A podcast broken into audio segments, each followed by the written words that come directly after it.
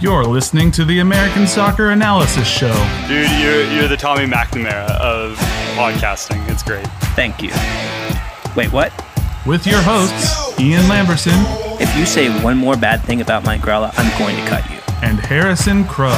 Patrick Mullins is what happens when you least expect it. From the kick off to the shootout,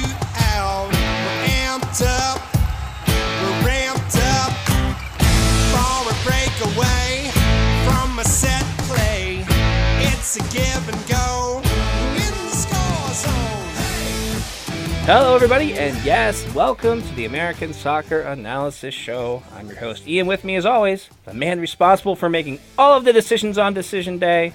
It's Harrison Crow. Say hey to everybody, Harrison.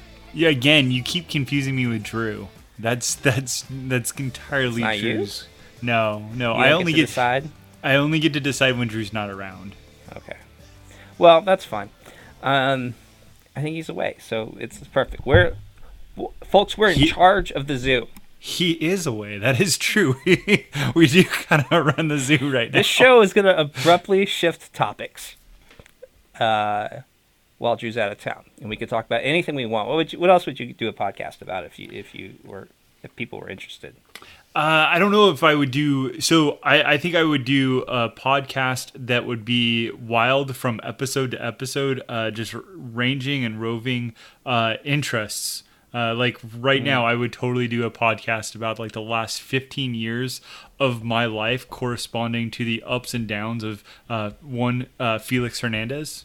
Oh yeah, I feel like I, I, I feel like that would be a really interesting thing to me, and to have somebody else listen to me talk about my you know my life. you used to have a Mariners podcast, didn't you? Uh, I guess pe- appeared on quite a few. Yeah, yeah, Yeah, or you had a Mariners blog. You were a Mariners baseball blogger. That's how I kind of got started. Yeah, I mean, a lot of people got here through uh, baseball, basketball. Mm-hmm. Um, not so much football. I find. No, I don't think that we have very many. That they that's not that big of a crossover, and I'm actually really surprised we don't have that many hockey uh, analytics folks in our in our little small community. I know in large, uh, Yeah, soccer, large. hockey, it seems to cross over quite a bit. You know, Danny Yeah. Page uh, is a great example of that. Page. We should have Danny Page on the show sometime. We should. He's a really nice person. I really like Danny Page.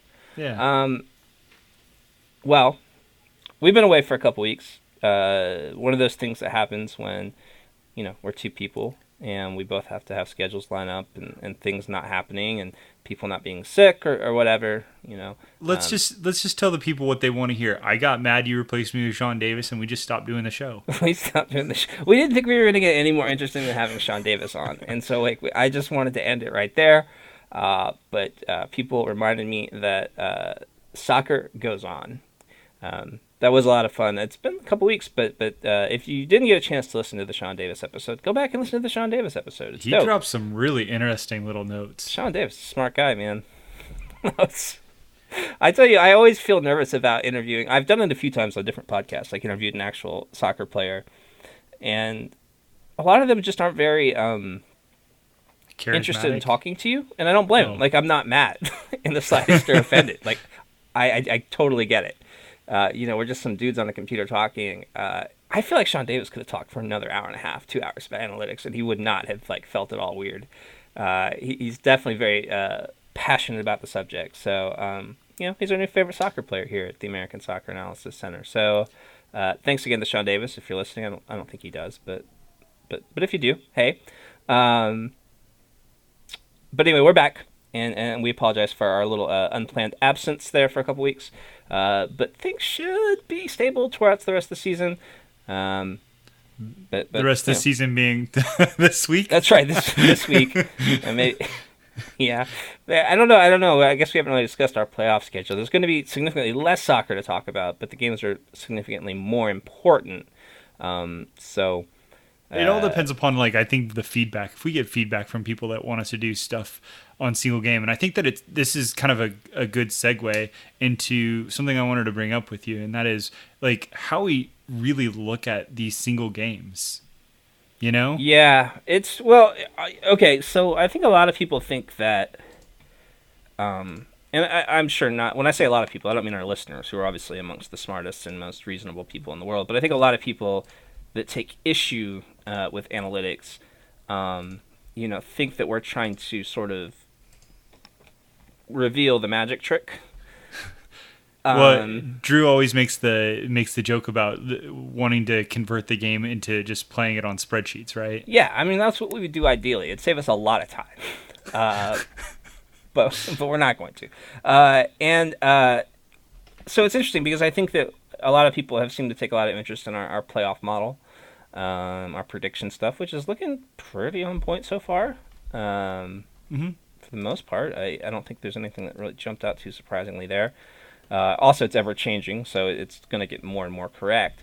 But I guess a, a question I would have is that, like, I'm looking at this right now, our, our playoff uh, Western Conference model and our Eastern Conference model, which is at uh, AmericanSoccerAnalysis.com slash ASA dash X goals, um, says that right now, uh, Los Angeles Football Club still with a 64.8% chance to win the whole thing. And if you've been watching Los Angeles Football Club over the last five or six weeks, they don't look as good as they used to look. Um, so, do you, does our model like address this at all? Does our model get kind of dumber as this thing progresses towards championships, where it's just a single game and context matters so much, and injuries are huge, huge things going forward? No. no, it doesn't. Uh, So, you know, we look at it uh, from the aspect of the entire season because, you know, we don't want to. Uh, so much can happen in one single game. There's so much chaos. There's so much anarchy that can that can occur over the course of one single game. So our pers- perspective is to look at the long term, right? Trying to predict the champion from a series of one-off playoff games is uh, it, there's going to be a lot of volatility. Um, that being said, uh, I don't think that. Well, I'm trying to think of who we had over the last couple years, and we didn't have anybody that had the in the last recent years, I should say, that had had as much of a chunk of trying to win the championship as LAFC does right now, and it speaks to how good they've been over this entire the season. And yeah, okay, so they don't have Diomande, and that's a huge, you know, that's kind of the crux of where everybody's at because it changes. It, it changes a lot of things. It changes how they progress. It change uh, with the ball possession. It changes how they're going to um, not even just counterattack, but how they're going to hold up. Um, there's really kind of a, a linchpin missing now, and so they're trying to become more of a counterattacking, quick transition type team. Um, and you know they've kind of not shown an aptitude for it just yet. So it'll be really interesting to see how that changes. Um, because yeah. Right now, we're looking over a much larger period of time rather than these last five games, right? And maybe that's something to to take into account. Uh, but at the same time, you have a couple of individual teams that are going to get players back for their playoff stint that maybe they haven't had for the large part of maybe the last two three two thirds of the season uh, such as uh, Portland, right? Brian Fernandez has been uh, kind of he had a stomach bug, he had a, Yeah, a whole bunch of different stuff, Now he's suspended. And now he's suspended. Um, assuming they get to the playoffs, they're probably going to have a little bit better uh, chance at, at an MLS Cup final um, than the three and a half points that we give them. Um, Yeah, and like that'll that will continue to go up. And another thing to remember too, I think a lot of people uh, tend to when you look at models like this, um, you know, if LAFC doesn't win, um, you know, they can look at our model and go like, "Oh, your model was wrong." And it's not the case, right? Like our model didn't say there's a hundred percent chance LAFC is going to win the championship. Sixty-four point eight. I mean, that's not. It's a it's a lion's share of the chance, but it's not like that's thirty-six percent going the other way. Um, you know, something could easily fall within that. So, and the other thing, of course, it reflects is just home dominance in MLS, and with the supporters shield, of course, LAFC would continue to draw home games the rest of the way out. So, um, they're going to have a very high uh, probability, and uh, teams in the East are going to have a higher probability of winning the championship because they don't have to play LAFC until the end. Well, and I think that that's something to really stand out when, co- when you're Yeah. talking about home and away. Those people that do, those teams that do secure those, you know, first, second, third uh, slots. You know, all, Mm-hmm. obviously first is LAFC, but whoever ends up with those home field advantages, yeah, they're going to have a huge uh, chunk of likelihood to finish in those high uh, those high probability areas. I mean, a great example though of where the model might underrate underrate them is RSL is a really good counterattacking team. They end up going on the road, which looks like they have a pretty good probability of doing right now. Same with Portland, and that's probably a better chance than if they were hosting as a number two seed, um, just because of how they play the ball, play with the ball rather uh, without it. Um, they like to they like to counterattack, and for whatever reason, that's a really tough thing for Portland to do uh, at home. Uh, RSL they've been much better at home, but again they've used their home field advantage in that counterattacking uh, perspective that they that they employ. I think has been really effective for them. Yeah, um, it's it's an interesting it's an interesting discussion. I think that um, obviously the East is all more or less sewn up and kind of done and dusted. You can you, know, you could there's some shifting to be done in seating wise that could still happen here. Uh, Stupid New England. but much to your chagrin, uh, New England have in fact uh, pushed through um, and, and made it uh, to the thing. So uh, I don't know. Do you see anything in the East kind of shuffling? Uh, it, this looks pretty well, Well, set to me. First of all, when we talk about probabilities, I mean Chicago Yeah. needs to be uh, called out here, right? Oh, yeah, Chicago should sure. be Chicago should absolutely be uh, in the playoffs right now. They should be in the playoff position, or at least they they they should at least at the very least be going down to uh, decision day. And the fact that they've uh, mismanaged, and I say they, I'm, I'm using holistically within the organization, have mismanaged their assets and Mm-hmm. their people this year, despite being as good as what they've been on the attack. Um, and, and I look, expected goals isn't meant to solve everything. It's not. It's not the end all be all of of how we do our modeling. There's a huge amount of variation and uh, fallibility with it, and we, you know, heck, we have a I, I write the blog, you edit it, you help me out with it um, on oof, acknowledging those moments where the, eh, the model fails us. yeah, and it does. And it does. That being said, Chicago has mismanaged their opportunity and they should be in the playoffs right now. And that's just absolutely mind boggling. You know what Chicago should have done if they wanted to be in the playoffs? Play defense? win, won some road games. No. For sure. Only They one. had, they had some one- missed one, opportunities. 10 and 5 on the road. That is that is bad even for MLS standards. Like even Houston who's notoriously the worst. Um one two. I missed on Houston this year. Let me let me. I, know we're not doing our end of season call Yeah, outs, but I yeah, totally can, missed on we can do some we this could do some uh some in memoriams for the season. I don't, I don't see why not.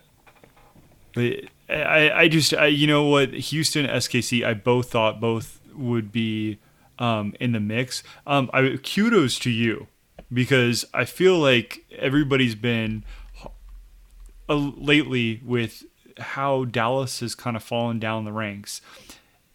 They're about right where you called them to be.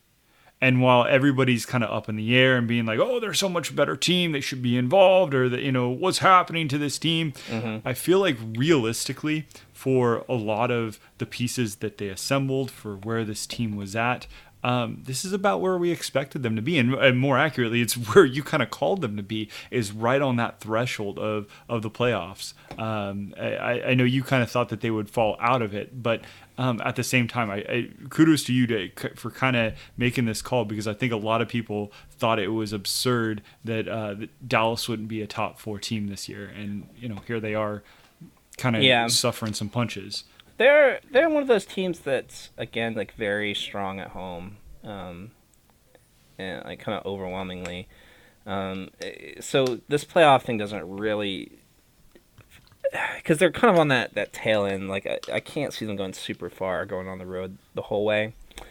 Um, and I think that they'll be a, a very good team in the next couple of years. And I, I know we have a lot of FC Dallas fans that listen. It, it, this is the problem with the whole I, I know there's a lot of pride in that organization in their in their youth. Um and understandably so. It's great to see local kids show up and sign contracts and play minutes for the side and the problem is that kids are often really not the best at soccer yet. and um They're gonna have some ebbs and flows. so you're gonna have these ebbs and flows, exactly. Yeah. So so I'm not I'm not saying that any that Dallas's project this year. They, their project was to transition from Oscar Pareja to a new head coach. Um, it was to flood their lineup with a lot more youth players. It was to build something solid uh, for the future. And I think on that front, the project has been a success. Uh, Yeah. You know, qualified success. Let's say. Uh, you know, there's still a lot to happen. Uh, but but yeah. I don't see them pushing far into the playoffs if, if they do manage to stay in. No, I, I'm I'm kind of with you on that. And and look, um, I think you said it best. The, their goal for this season, well, obviously, was to compete and to end up uh, in a playoff spot, fight their way to the MLS Cup. Realistically, with the challenges that they are facing, this season I think has been really uh, a really cool success. And looking over on the other side, um, uh, on the Eastern Conference, the same could be said of Philadelphia and the fact that they transitioned seamlessly uh, Yeah. with with how they were playing, how they incorporated um, new features into their lineup. It's it, it's really been um, exciting to see, and I, I really feel like they're a team that could cause some problems in the Eastern Conference, and I think they have. Uh, I I would not bet against them and to getting to MLS Cup. Yeah. Um, I guess if I had to say, if I had to pick like my surprise team of the year at this point, um, boy, it would be Philadelphia for sure. I, I, I think that we've always talked about how there was talent in that team, how there was a good, um, a good spine. Uh, there were really interesting, good things in Philadelphia, but it just never all kind of came together. Um, and so I sort of probably expected it to go mostly the same again this year. Um, but boy, has it come together. And, uh, you know, when I was trying to pick of season awards this year, one of the things I kept coming back to is like, I don't have anybody from Philly, like, anywhere in here. Um, like, there just really wasn't, like, any one player that you could really point to and go, that's why. Like, it was a whole unit, it was a holistic effort, it was really like a comprehensive squad um, season for them. I, I agree with that, and I, I, I, I, I agree with that. That being said, the way that we do our awards, it's who's the best of the best, right? Yeah. Uh, so we're looking at the the very best, and, and I mean, you look over at Seattle, and Seattle's doesn't have anybody that's going to be in this in this list, uh, but yet they're towards the top. You know, same with RSL, same with uh, well, Portland's got the. We will talk a little bit about that. We'll in talk here in a about it. second. But uh, look, it's just how we do awards, right? Uh, Yeah. Zlatan is, for some reason, in this conversation, um, and his team is uh, out of the playoffs. Uh, they're second place. They're, I mean, there there there's a huge barometer as far as whether you know, uh, not to go, not to not to quote, so, you know, you know, songs or anything, but he's hot and he's cold. You know, it's it's crazy. Um, that how that team is and just because Philadelphia doesn't have one player to stand up doesn't mean they don't have above average players really across the board. Oh, I didn't mean to insinuate that if that came across. They're all good players. It's just that like you can look at some teams and go like point to a guy and go like boom, Josef Martinez, boom, Carlos Vela, Yeah, boom, okay. Zlatan Ibrahimovic, uh, Nico Lodeiro. You can't do that with Philly, I don't think, and I think that that's just a testament to how well the team has performed, like as a as a, as a comprehensive unit, and how well they've um, found like a system, and they've really all bought into it, and they all live it every game, and that's why I think they're just a threat every game because like they're just gonna give you one. Um, I, I'm a big admirer of, what, of what's gone on there this season. No, that's that's that. Yeah, same here. And look, uh, I totally agree with that. I, I totally agree with that assessment. And on the other end of things, the thing. Let's see, what was I? The boy, Vancouver. Boy, did I. Hmm. Now I said, to be fair to myself, I made sure to leave myself some leeway and say that it might not come together in year one uh, with Marc Dos Santos. You sure gave yourself a trap door with that one, didn't you? Oh, I made sure to because MLS. But if I'm being honest, I did not see it going this poorly. Um, there is. I don't even really know how to begin with Vancouver. like, I, I want to say that like they kind of came in for a makeover, and like Marc Dos Santos, like they started with like the new hair, and like they got a cool haircut now, but like, you know, like at the end of Queer for the Straight Guy, they showed off the cool haircut or whatever. like, but they started with that, and now they got to fix all the dirty furniture and clothes and mismanagement of their life and everything along. I don't know. I haven't seen an episode of that show in a long time, but I, I, I there's stuff underneath the surface that requires a lot of repair before they can even start to kind of erect um, the foundations for being a, a consistently successful club. No, I th- there's a lot of things that need to look. There's a lot of things like you said that that went wrong. There's a lot of things that they're gonna fix. Um, they have a lot of pieces to build off of. Again, as you said, it'll be. It's just. I want to say something positive, but I don't know what positive thing to say. the club has been so poorly managed for so long. Like that's that's not the kind of rot you can just get rid of in a season and with a new coach. Um, as good as that coach may be, and I still think Marc Dos Santos is a very good coach, and I think he, he should be and will be given a couple more years. Um, there's just such a um, there needs to be such a, an incredible culture shift uh, in the way that the team is run uh, before you can start hoping to see uh, dividends. And we've seen this team uh, does have scrap. Like this this team does have some, you know, uh, like they're they're they they want to play. They want to compete. I don't think it's a lack of desire. Uh, I think Dos Santos has, has done a good job of instilling that. That's a characteristic you know we, we we've seen in his teams before, um, and they've given some good teams some really good games this year. So it's not all lost. Um, I know I've said it a few times this season. I, if I were a Vancouver fan, I would obviously be a very dis- very disappointed with the way that the results have gone, but I would I would still be optimistic about uh, the next couple of years. Yeah, uh, you know, it's it's kind of interesting the way that we do evaluate coaches, and obviously, he had some input into how he was going to put this team together. But it, it seems like with all the chaos that is uh, that front office organization and all the changes that have been made, it seems smart to give him time. Um, that being said, in MLS with how quickly you can rebuild a, a team and i feel like there's so many different ways to rebuild a roster should you be in the habit of giving like uh, i've always been about you know give some give people time to kind of build their infrastructure to build what they need to build. Um, i feel like part of that was because I mean, you look at uh, RSL, you look at Seattle, you look at some of the stuff they actually built infrastructure, right? Like the people that they brought in, um, they brought in as part of this holistic approach to the organization. Uh, bridging the gap between you know that first team as well as you know the the younger squads that they have, the youth squads. Do you are you, going into this off season? There's some going to be some some. There's going to be some t- coaches that are on the hot seat. Yeah. Oh yeah.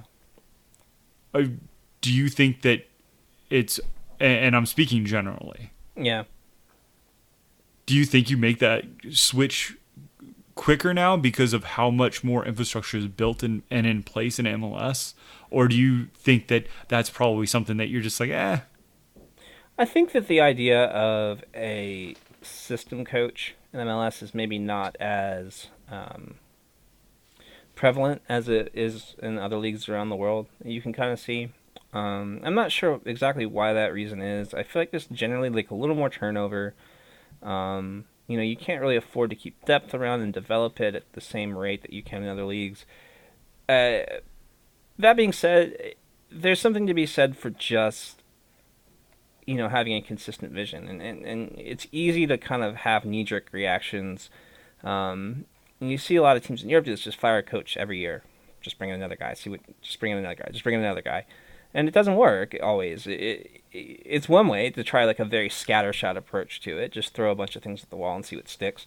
But I don't I don't think MLS has necessarily like the talent pool to draw from for coaching uh, that a lot of those teams have. So if, if you've got someone that you, you trust, that you see, that the players like or respond to, it's really hard to give that up, um, especially not knowing what could possibly be behind door number two. Like we're starting to see some more higher profile head coaches, like we are, uh, and I think that they're important, and I think that they've shown themselves to be important uh, in teams that are that are showing a lot of success. So it's it's a good question, and I think it almost entirely depends on context. Like I like I think if you're yeah, Vancouver, that's quite true. you stick with it. Like you, you stick with Dos Santos for a couple of years. I think if you're um, another interesting club like New England did the right thing. Like Friedel was obviously out of his depth and terrible. Like there's no point giving him another couple years to build something because what he S- So let's get trying to build specific. So let, let's get specific, and, and and this is going to come out of left field a little bit. Um, All So. I'm going to throw this at you.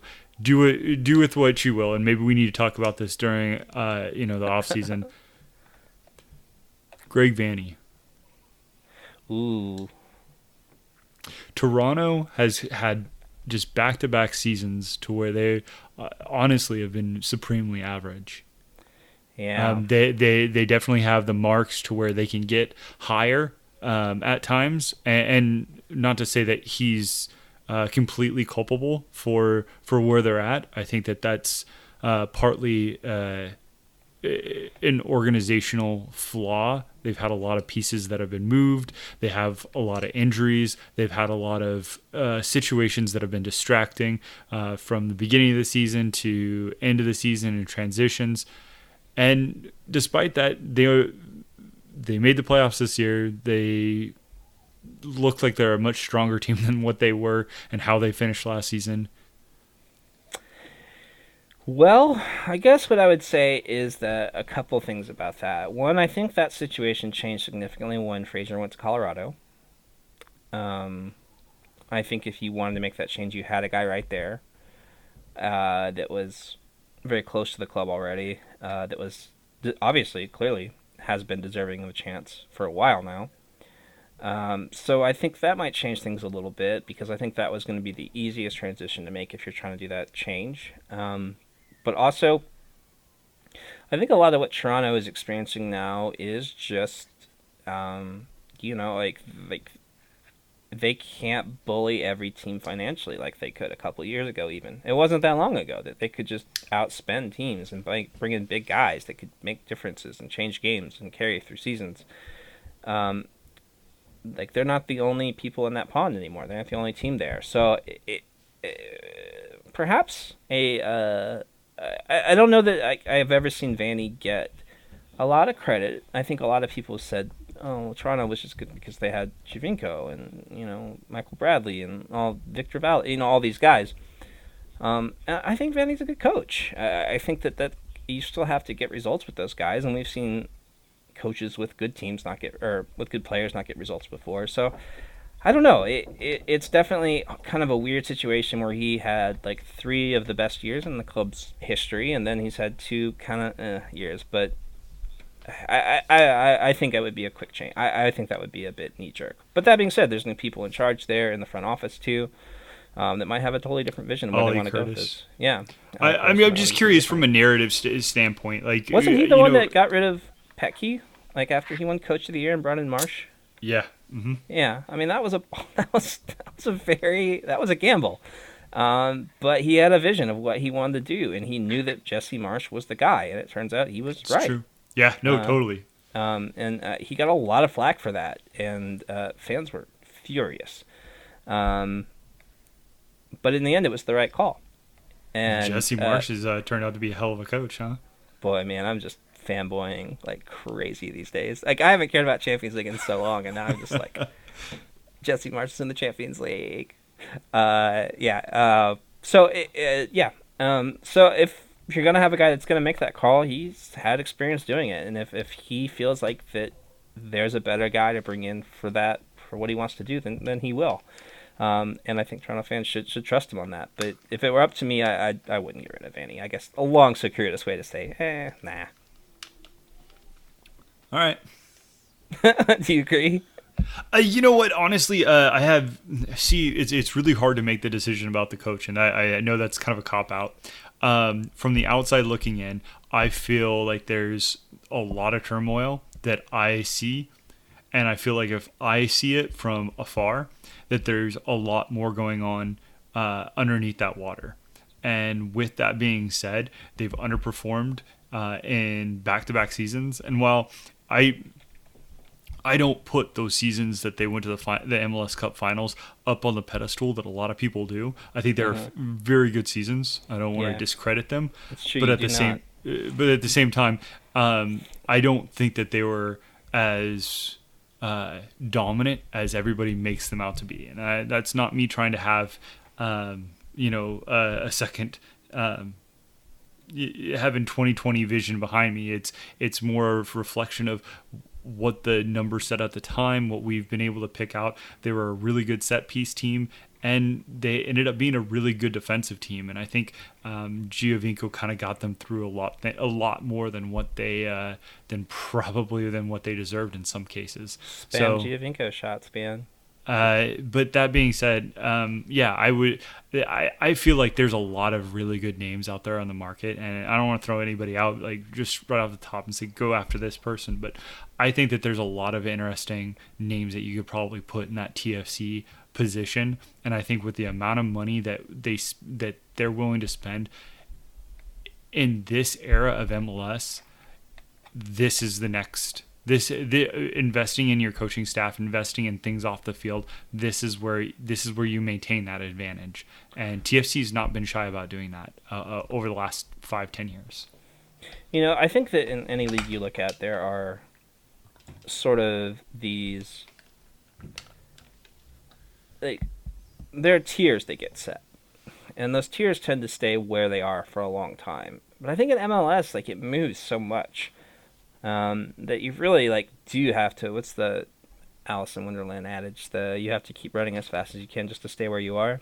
yeah Um, that feels more true in MLS now than it did even a couple years ago. Where, especially because they just keep putting new teams in here, like super rich teams, like they keep throwing them into these like this pool.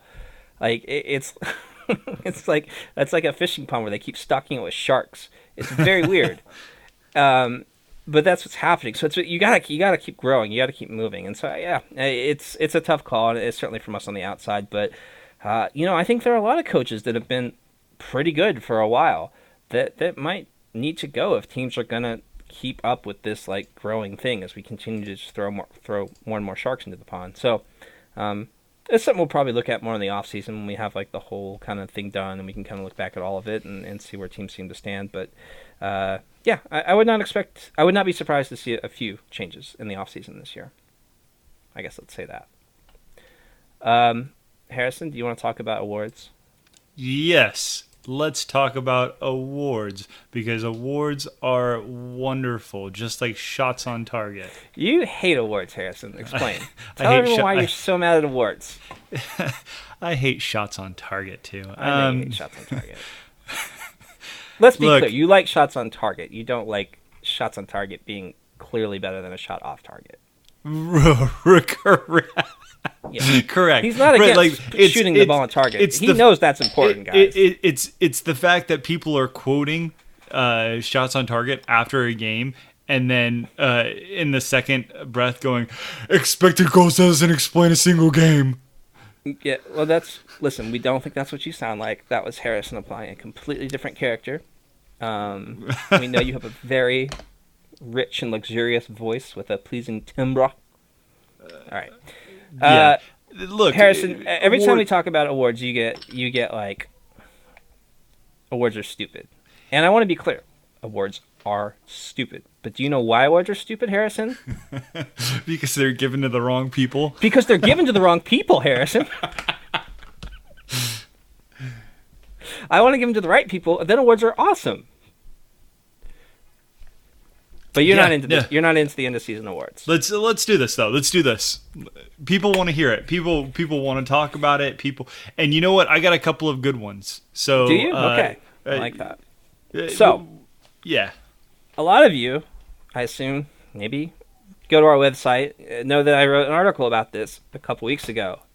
Spent way too long on this article, so I'm going to be repeating myself a lot. I don't think I've changed my mind on any of these. Maybe one. No. Maybe one. Um. So if you've already read it, you spoilers. It's the same. And Harrison put some votes in there, but mostly he was being sarcasm. He was doing sarcasm mostly. So we might get some actual answers from him this time. So um, let's start with uh, MVP. This is an easy one, Harrison, right? Yeah, let's let's. It, it's. Uh, I was gonna throw. I was gonna throw out like five different names, and I Patrick none of them Mullins. came out. Poor Molly had a t- has had a tough season since going over to. Anyways, um, yeah, look, it's Carlos Vela. I, I don't I don't see how in any way you can make an argument for Zlatan. That doesn't make sense to me. Um, it- there's no one that's been more valuable in creating opportunities than uh, Carlos Vela from open play. So I don't I don't see how you can even have this discussion at this at this juncture. Uh, Josef Martinez has been great. Um, he's probably in my book number two. Uh, but yeah, right now that it, it's Vela all the way. Let me ask you this. If you were to pick a second place guy, a runner up, I know you, you love this even more. Now I'm not asking for the award, I'm asking for the award that doesn't even exist. what what do you think about what do you think about Max Morales?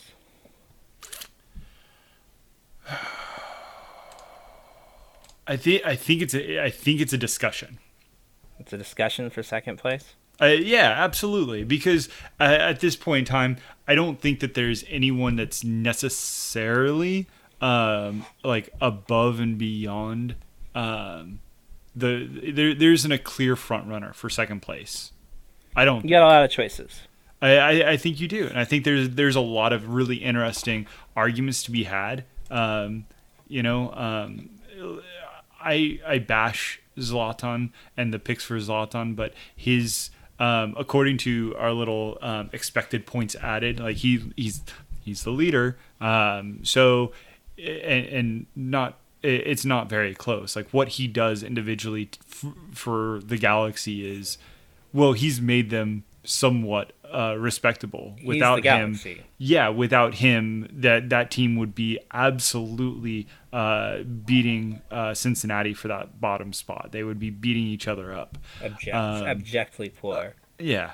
Um, so I don't know. I think I'd probably take the safe one and just go with uh, Josef Martinez. But I, I legitimately, and, and not just to kind of you know, you know, placate you. I think Maxi Morales is a, is a fair shout um, with what he's done, replacing. Uh, Villa in that in that ro- not in the same role, but in the Yeah. creation of, of uh, and where he's been. So Not in the job, but in the output. Right. Um, his 12 open play assists lead the league. You know, that's something. That, that's something. It's- New York City Football Club are a very good football team, and a lot of people aren't really like that clued into that yet, even though they just won the East. I, it's such a jam-packed front front. Uh, They've front three, front four. themselves a bit, though, they, they? they have. I think. Yeah, absolutely, absolutely, they have. Um, I, I don't- I don't mean to say that they haven't, but at the same time, I don't think that. I don't think they're heads above Atlanta. I don't think they're heads above uh, Philadelphia or any of these other um, DC United. I, they're well, okay. They're a good head above DC United. Let's not even. Yeah, joke. they're pretty far Uh, ahead of DC they're, they're pretty far ahead. Uh, but you know, I I don't think they're. I don't think they're heads above Atlanta or Philadelphia. I think that they got the nudge over Atlanta, or excuse me, over over Philadelphia, and I think that uh, I think on a on either day, New York or Atlanta. I mean, that's just going to come down. Honestly, I think it'll come down to home field advantage, and I think New Yeah. York City having that advantage is huge. Yeah. All right. Uh, so MVP winner from the ASA show, Carlos Vela. Second place, no clear front runner. Maybe Maxi, maybe Slot. It's pretty good. That seems fair to me. I like those picks. Josef. Maybe Josef. That's right. Don't forget about Josef. Let's talk about Rookie of the Year. Um, I selected Andre Shinyashiki, which should come as no surprise to listeners of this show. Which is an incredible pick. Uh, he's very good. He's the thing is there isn't really a great rookie class around him. Um, I you know I mentioned Aaronson in the article. I know that you like Aaronson a lot. I think he's he's come along a lot in the towards the end of the year, but like I think his whole body of work isn't as quite where Shinyashiki's is. Okay, so let's press.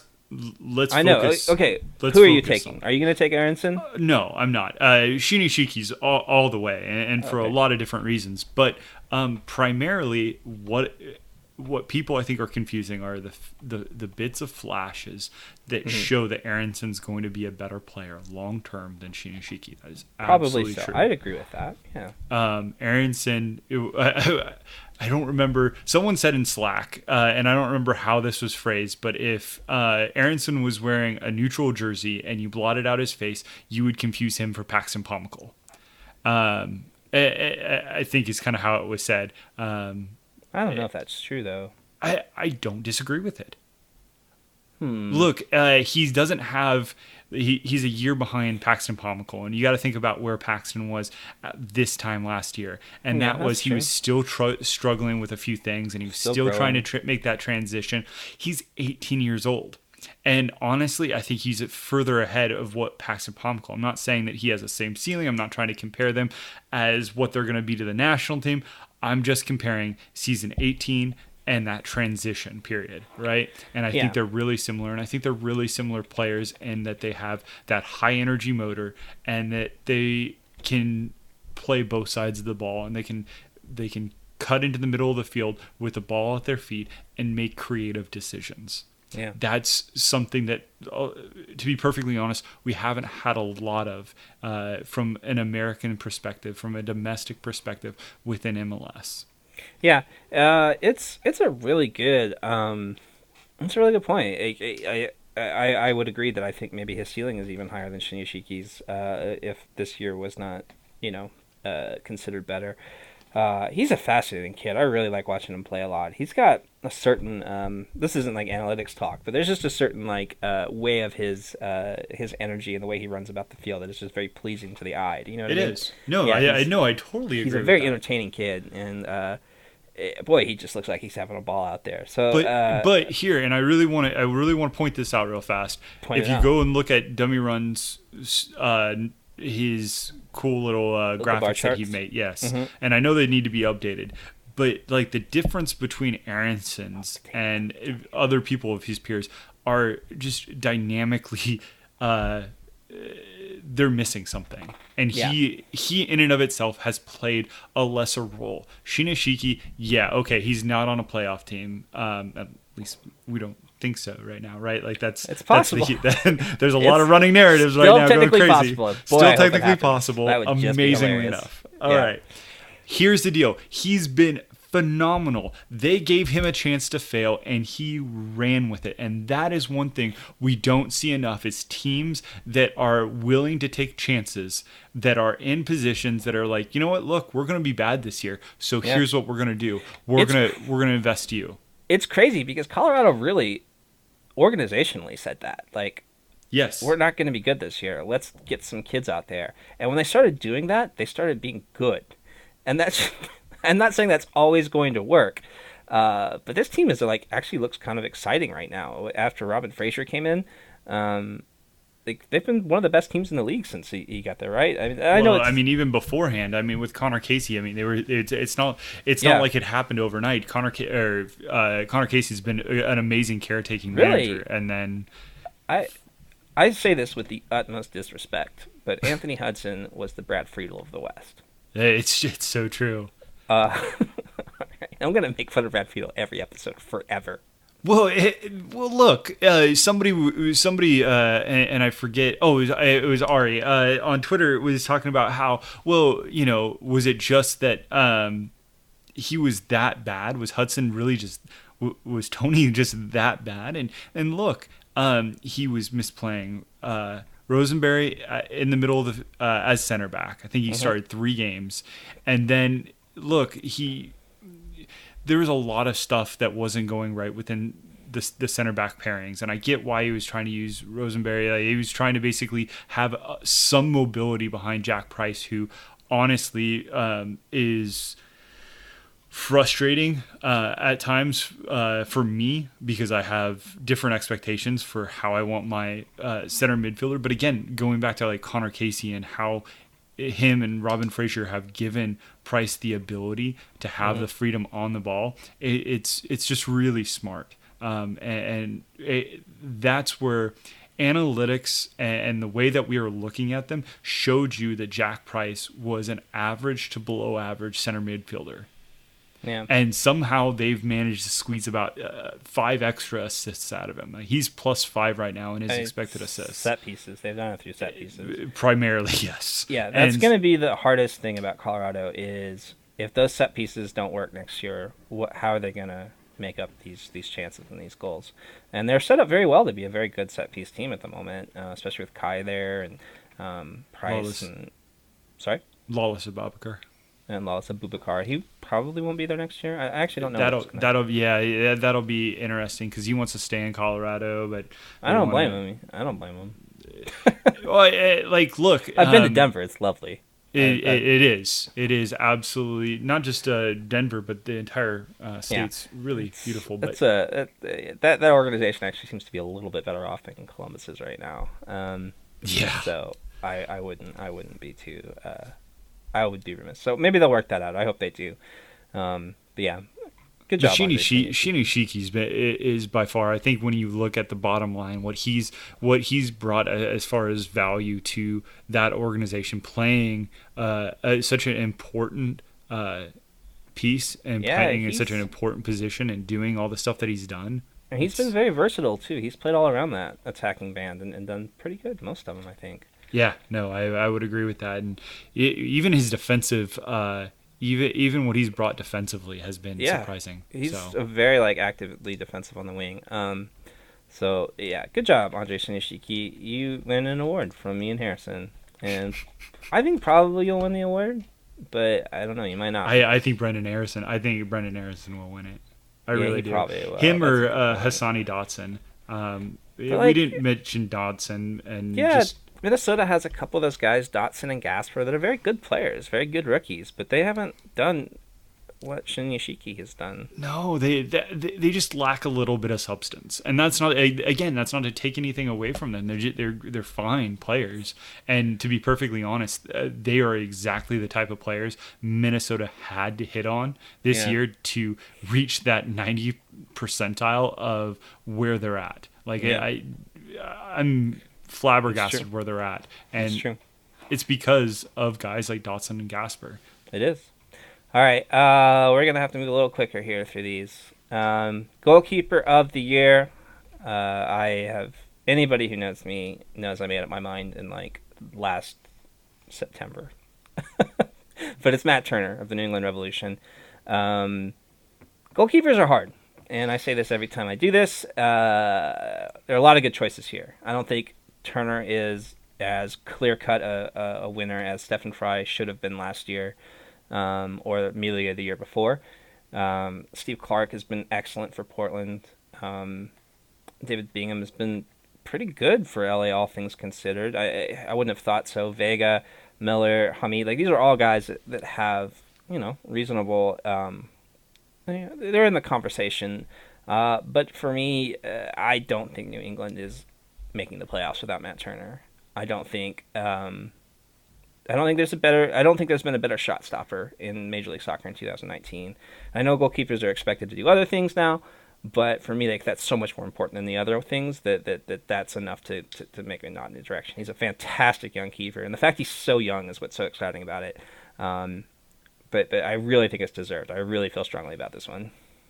I, I agree with you on all fronts. Um, Yeah. The one thing that I'd throw out is I, I really hope uh, Daniel Vega and David Bingham. Uh, Bingham, I'm I'm constantly going back and forth on whether or not Yeah, he's good or he's terrible. I always he does that am. to us every year. Yeah, uh, but Vega Vega is, is is coming up fast behind Bingham in, in in that same thing because he just they both have just amazing howlers. Just Yeah. uh, like what are you even doing? Yeah. Uh, moments.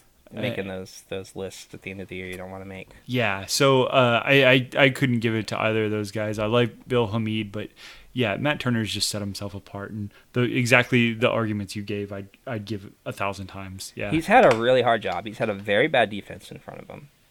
Um, he's faced Terror like, bad. high, a ton of high leverage shots. Uh, he's we use G minus XG a lot here, um, and Steve Clark does too. Apparently, good job, Steve Clark. Uh, yeah. Shout out to good. Steve Clark. Thanks for shouting out ASA Steve Clark. You were great this year, really. Uh, but Matt Turner's like amassed like a higher total um, than anybody, and he's done it in less minutes. Like just because he's facing so many high leverage shots and he's saving so many of them, um, it, it really is like he- I just I get so excited when I see this kid. I think about the national team for him. I think all the way to the top with that uh, guy. I, I think that highly of him. Will Will he get there? We don't know. Uh, will he be properly appreciated by the people that need to appreciate him to put him there? I don't know. Um, but but if that guy does not have a January call up, I'm gonna go get Romet on Twitter. That's all I'm gonna do. Um, let's talk about Defender of the Year. Matt online. Uh, yeah, let's do this.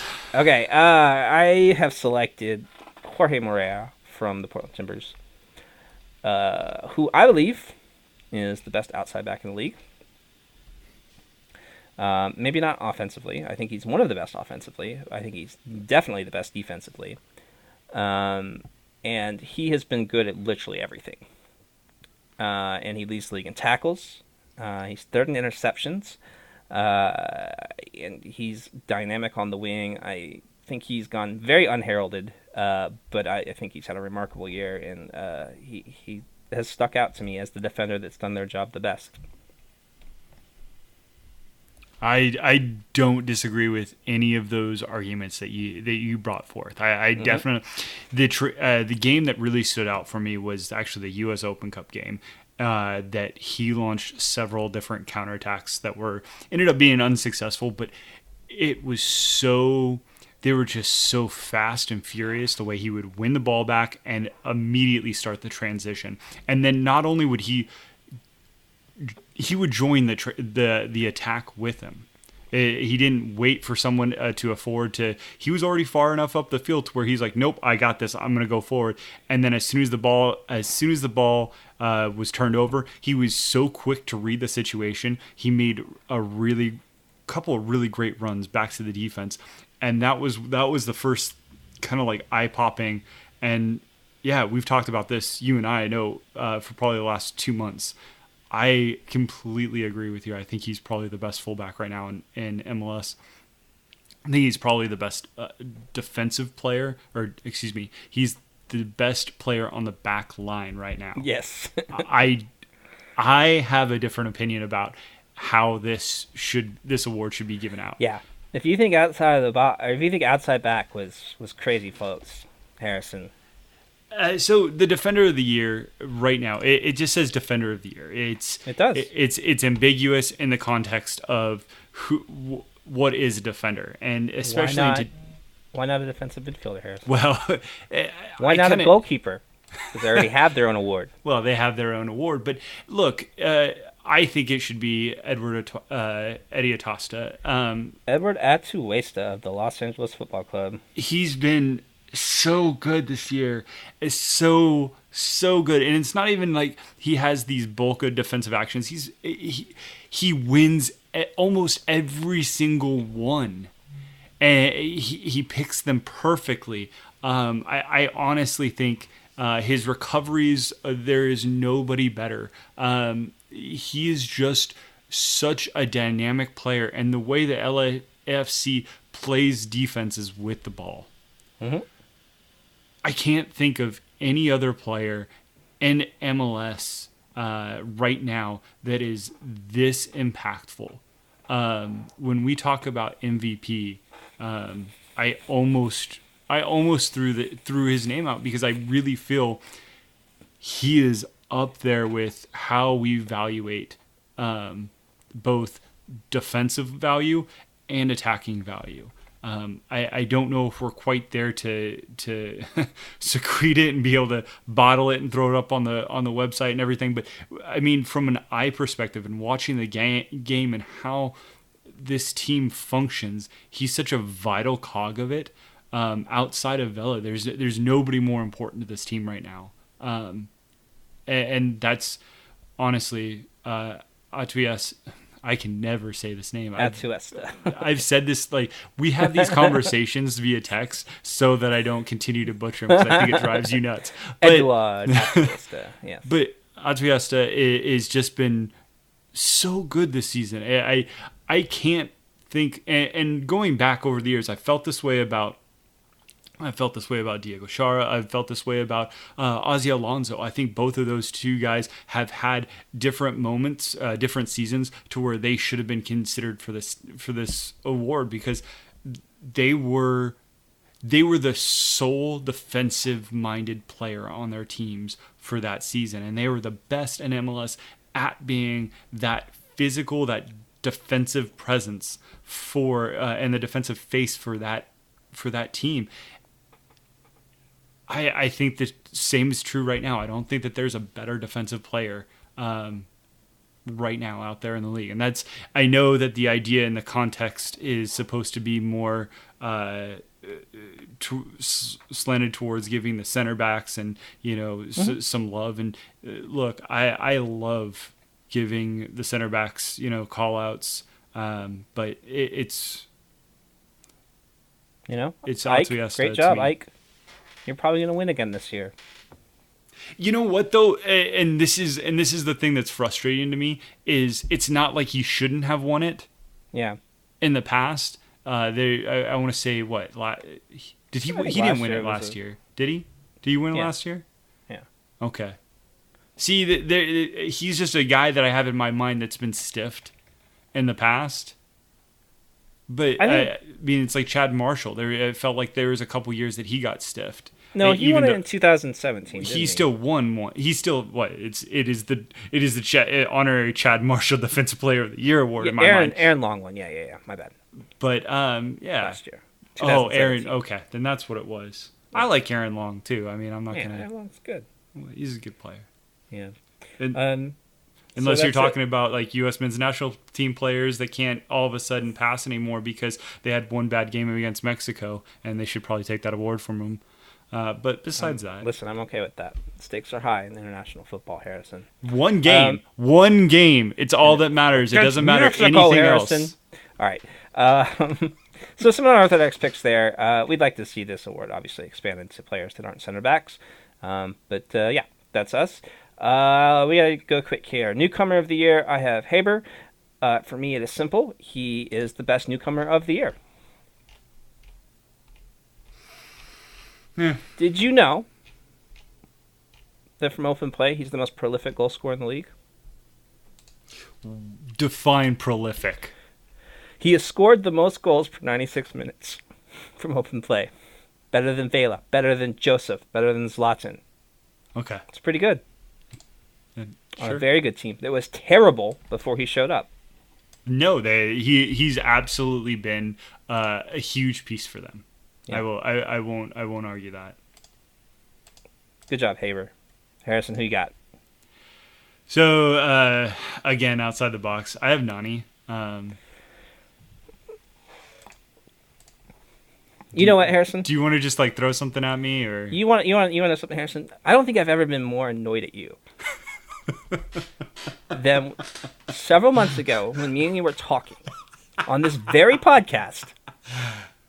This very podcast, and you were just denying everything I was saying about Nani being good and being a good player, and you mocked me. You're like, just because he played for Manchester United, you said those words to me, and now look at you. Look, uh, yeah. here's the thing. Here's the thing. Um, there's there's a couple things that that jump out to me, and it's probably unfair to Heber because he, look, he has a very specific role. So when you start looking at what a player uh, does, what they accumulate, the events that they they're oriented towards, it's a little bit unfair. Nani's just a much more all around. Uh, well-rounded player when you look at their profile, when you look at the underlying numbers. He had more responsibility. He had more things to do. Ab- absolutely. absolutely. And and what he's meant to Orlando this year and how close they were to actually accomplishing that playoff goal which continues gonna- to yeah. elude them it was it was by far one of their best it, i think it actually was their best season um, so that really stands out to me i know a lot of people are going to throw out brian fernandez brian fernandez had a great first half of the season and then he was First been- half of the second half of the season. he's been awful since. Like he's not really been good at all. He's it's actually kind of annoying to me. Um, it- well, it- he's gone off the. He started red hot. He really did. He scored like a billion goals and looked sharp. And yeah, he's kind of uh, fallen off the pace a little bit, and that's that's fine. That's not unusual. Um, you know, it might take him a little while. I don't know. What's the opposite of a dead cat bounce? live cat bounce. But it's like a live cat other thing because because like you hit the ground running and then like you slow down like you do that i don't know we'll come up with a better word it's the opposite of a dead cat bounce that we see that happen in mls a guy comes in and is on fire for like 10 games and then maybe the next season takes him a little Yeah, while Diomande. Diomande did it last year. sure uh Lodeiro did it after 2016 That's 2017 that's not the same. well. That's not the same thing. That's not the same. His role change. Don't even get me started on that. Do not. okay do all not. right. No. all right all right all right Lodeiro Anyway. didn't have a dead cat. Don't you now? The opposite- Now we're, the opposite. we're even now. It's We're even now. it's the opposite of a dead cat bounce it's a live dog sink Live dog sink.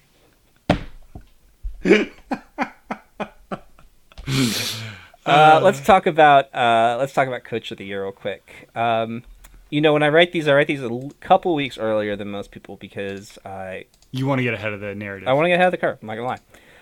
Uh, my biggest fear is that that person will embarrass me in the last few weeks of the season, and I'm proud to say that none of these other people have. But Matías Almeyda has made me look kind of dumb in the last few games.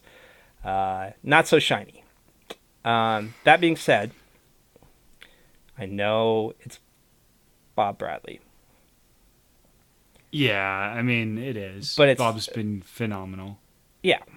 But when I look at what someone started with and what they've done with what they had, Oh yeah, absolutely. uh, it's Matías Almeyda for me.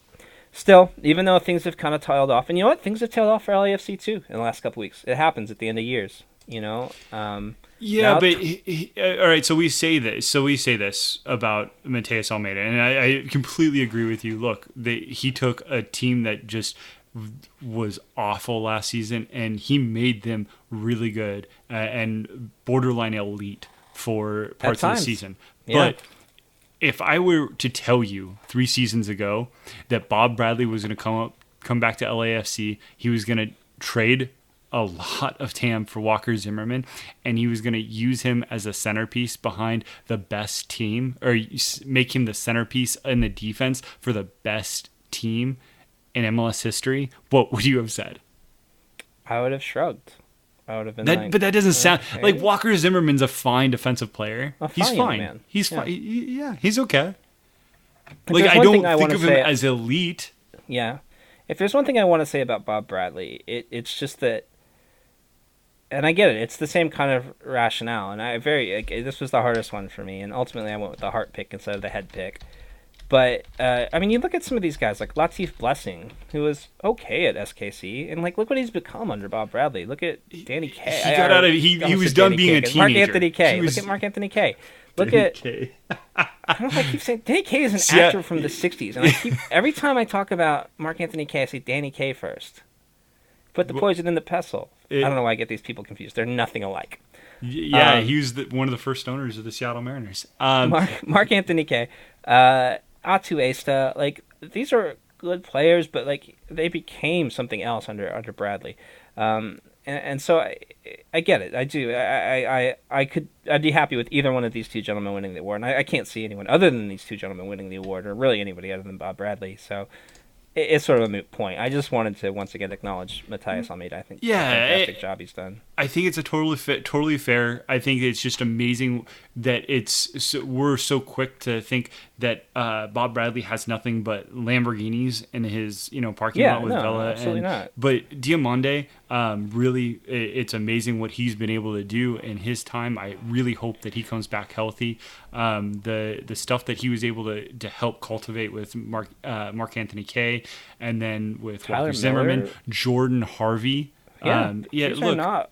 These were not elite pieces. No, they're they're not. They're they're pieces that you know what they're they're fine. They're very good uh, for what they are. But he's managed to take these pieces that are MLS players, cast-offs, and build something around them. Tyler Miller, his his identification and keenness to to scoop up Tyler Miller was along with Latif Blessing. Uh, w- yeah, And you know, John Thorrington deserves a lot of the credit for this too. yeah, sure. Um, so yeah, that's our awards. I don't think there's any other awards, are there? I, I'm sure there are, but you know they're not worth mentioning. Comeback Player of the Year, Jordan Morris. Jordan Morris, sure. Is Jordan Morris the best American player in MLS? We'll talk about that later on a different episode. I, d- I don't want to have that conversation. I'm gonna, hurt, I'm gonna hurt somebody's feelings. No, come on, he's been great. Yeah, he's been very good. He's Yeah, but he no. yeah. I've Sorry. people say it. I've heard people say this. Yeah, but they also say it in the context that there's not a conversation to be had. Like they they they it's it's a one-sided conversation. It is a one-sided conversation. People people like that they don't actually want to hear the the retort, the answer. They they just want to be told, "Absolutely, you're right." You know what? You guys are right. Uh, that's all we got time for today. Uh, we're going to be back at some points during the playoffs. I don't know exactly when's and where's, but uh, rest assured, this is not the last recording of the American Soccer Analysis Show for the year of 2019. Um, I want to thank Harrison. Uh, Harrison underscore Crow on Twitter. Thank you, Harrison, for, for joining me every week. Uh, you can find me on Twitter at a handle for Ian. Uh, you can follow uh, ASA on Twitter. It's at Analysis Evolved and visit the website www.americansocceranalysis.com. Uh, we talked a lot about those playoff predictions. Uh, go check them out. Give them a look. Give them a look. See. Let us know what you think. Uh, if you have any questions, uh, we didn't have time this week to get to any, but what we usually do, uh, send them to, to Harrison or, or at Analysis Evolved for myself. Uh, hashtag Ask ASA, uh, and, and we'll address them here or in written form uh, if possible, uh, unless there's just something we don't know the answer to, and then we'll pretend like the question never existed. That's true. Uh, yeah, that's right. Uh, thanks again for listening. Uh, we'll be back soon. Until then, enjoy Decision Day Soccer. I'm a pinball machine. You're an ice cream sundae. I'm a broken machine. You're a mechanic on the highway. I was a Cub Scout loist without a compass in my knapsack. Now you're in that car. Whoa. Slow driving on the bluff, cars passing both of us. Bass bumping, windows up. Ooh, you share your bubble gum. I think that I'm in love. Tell me what you're thinking of. Cause I've been thinking about. I've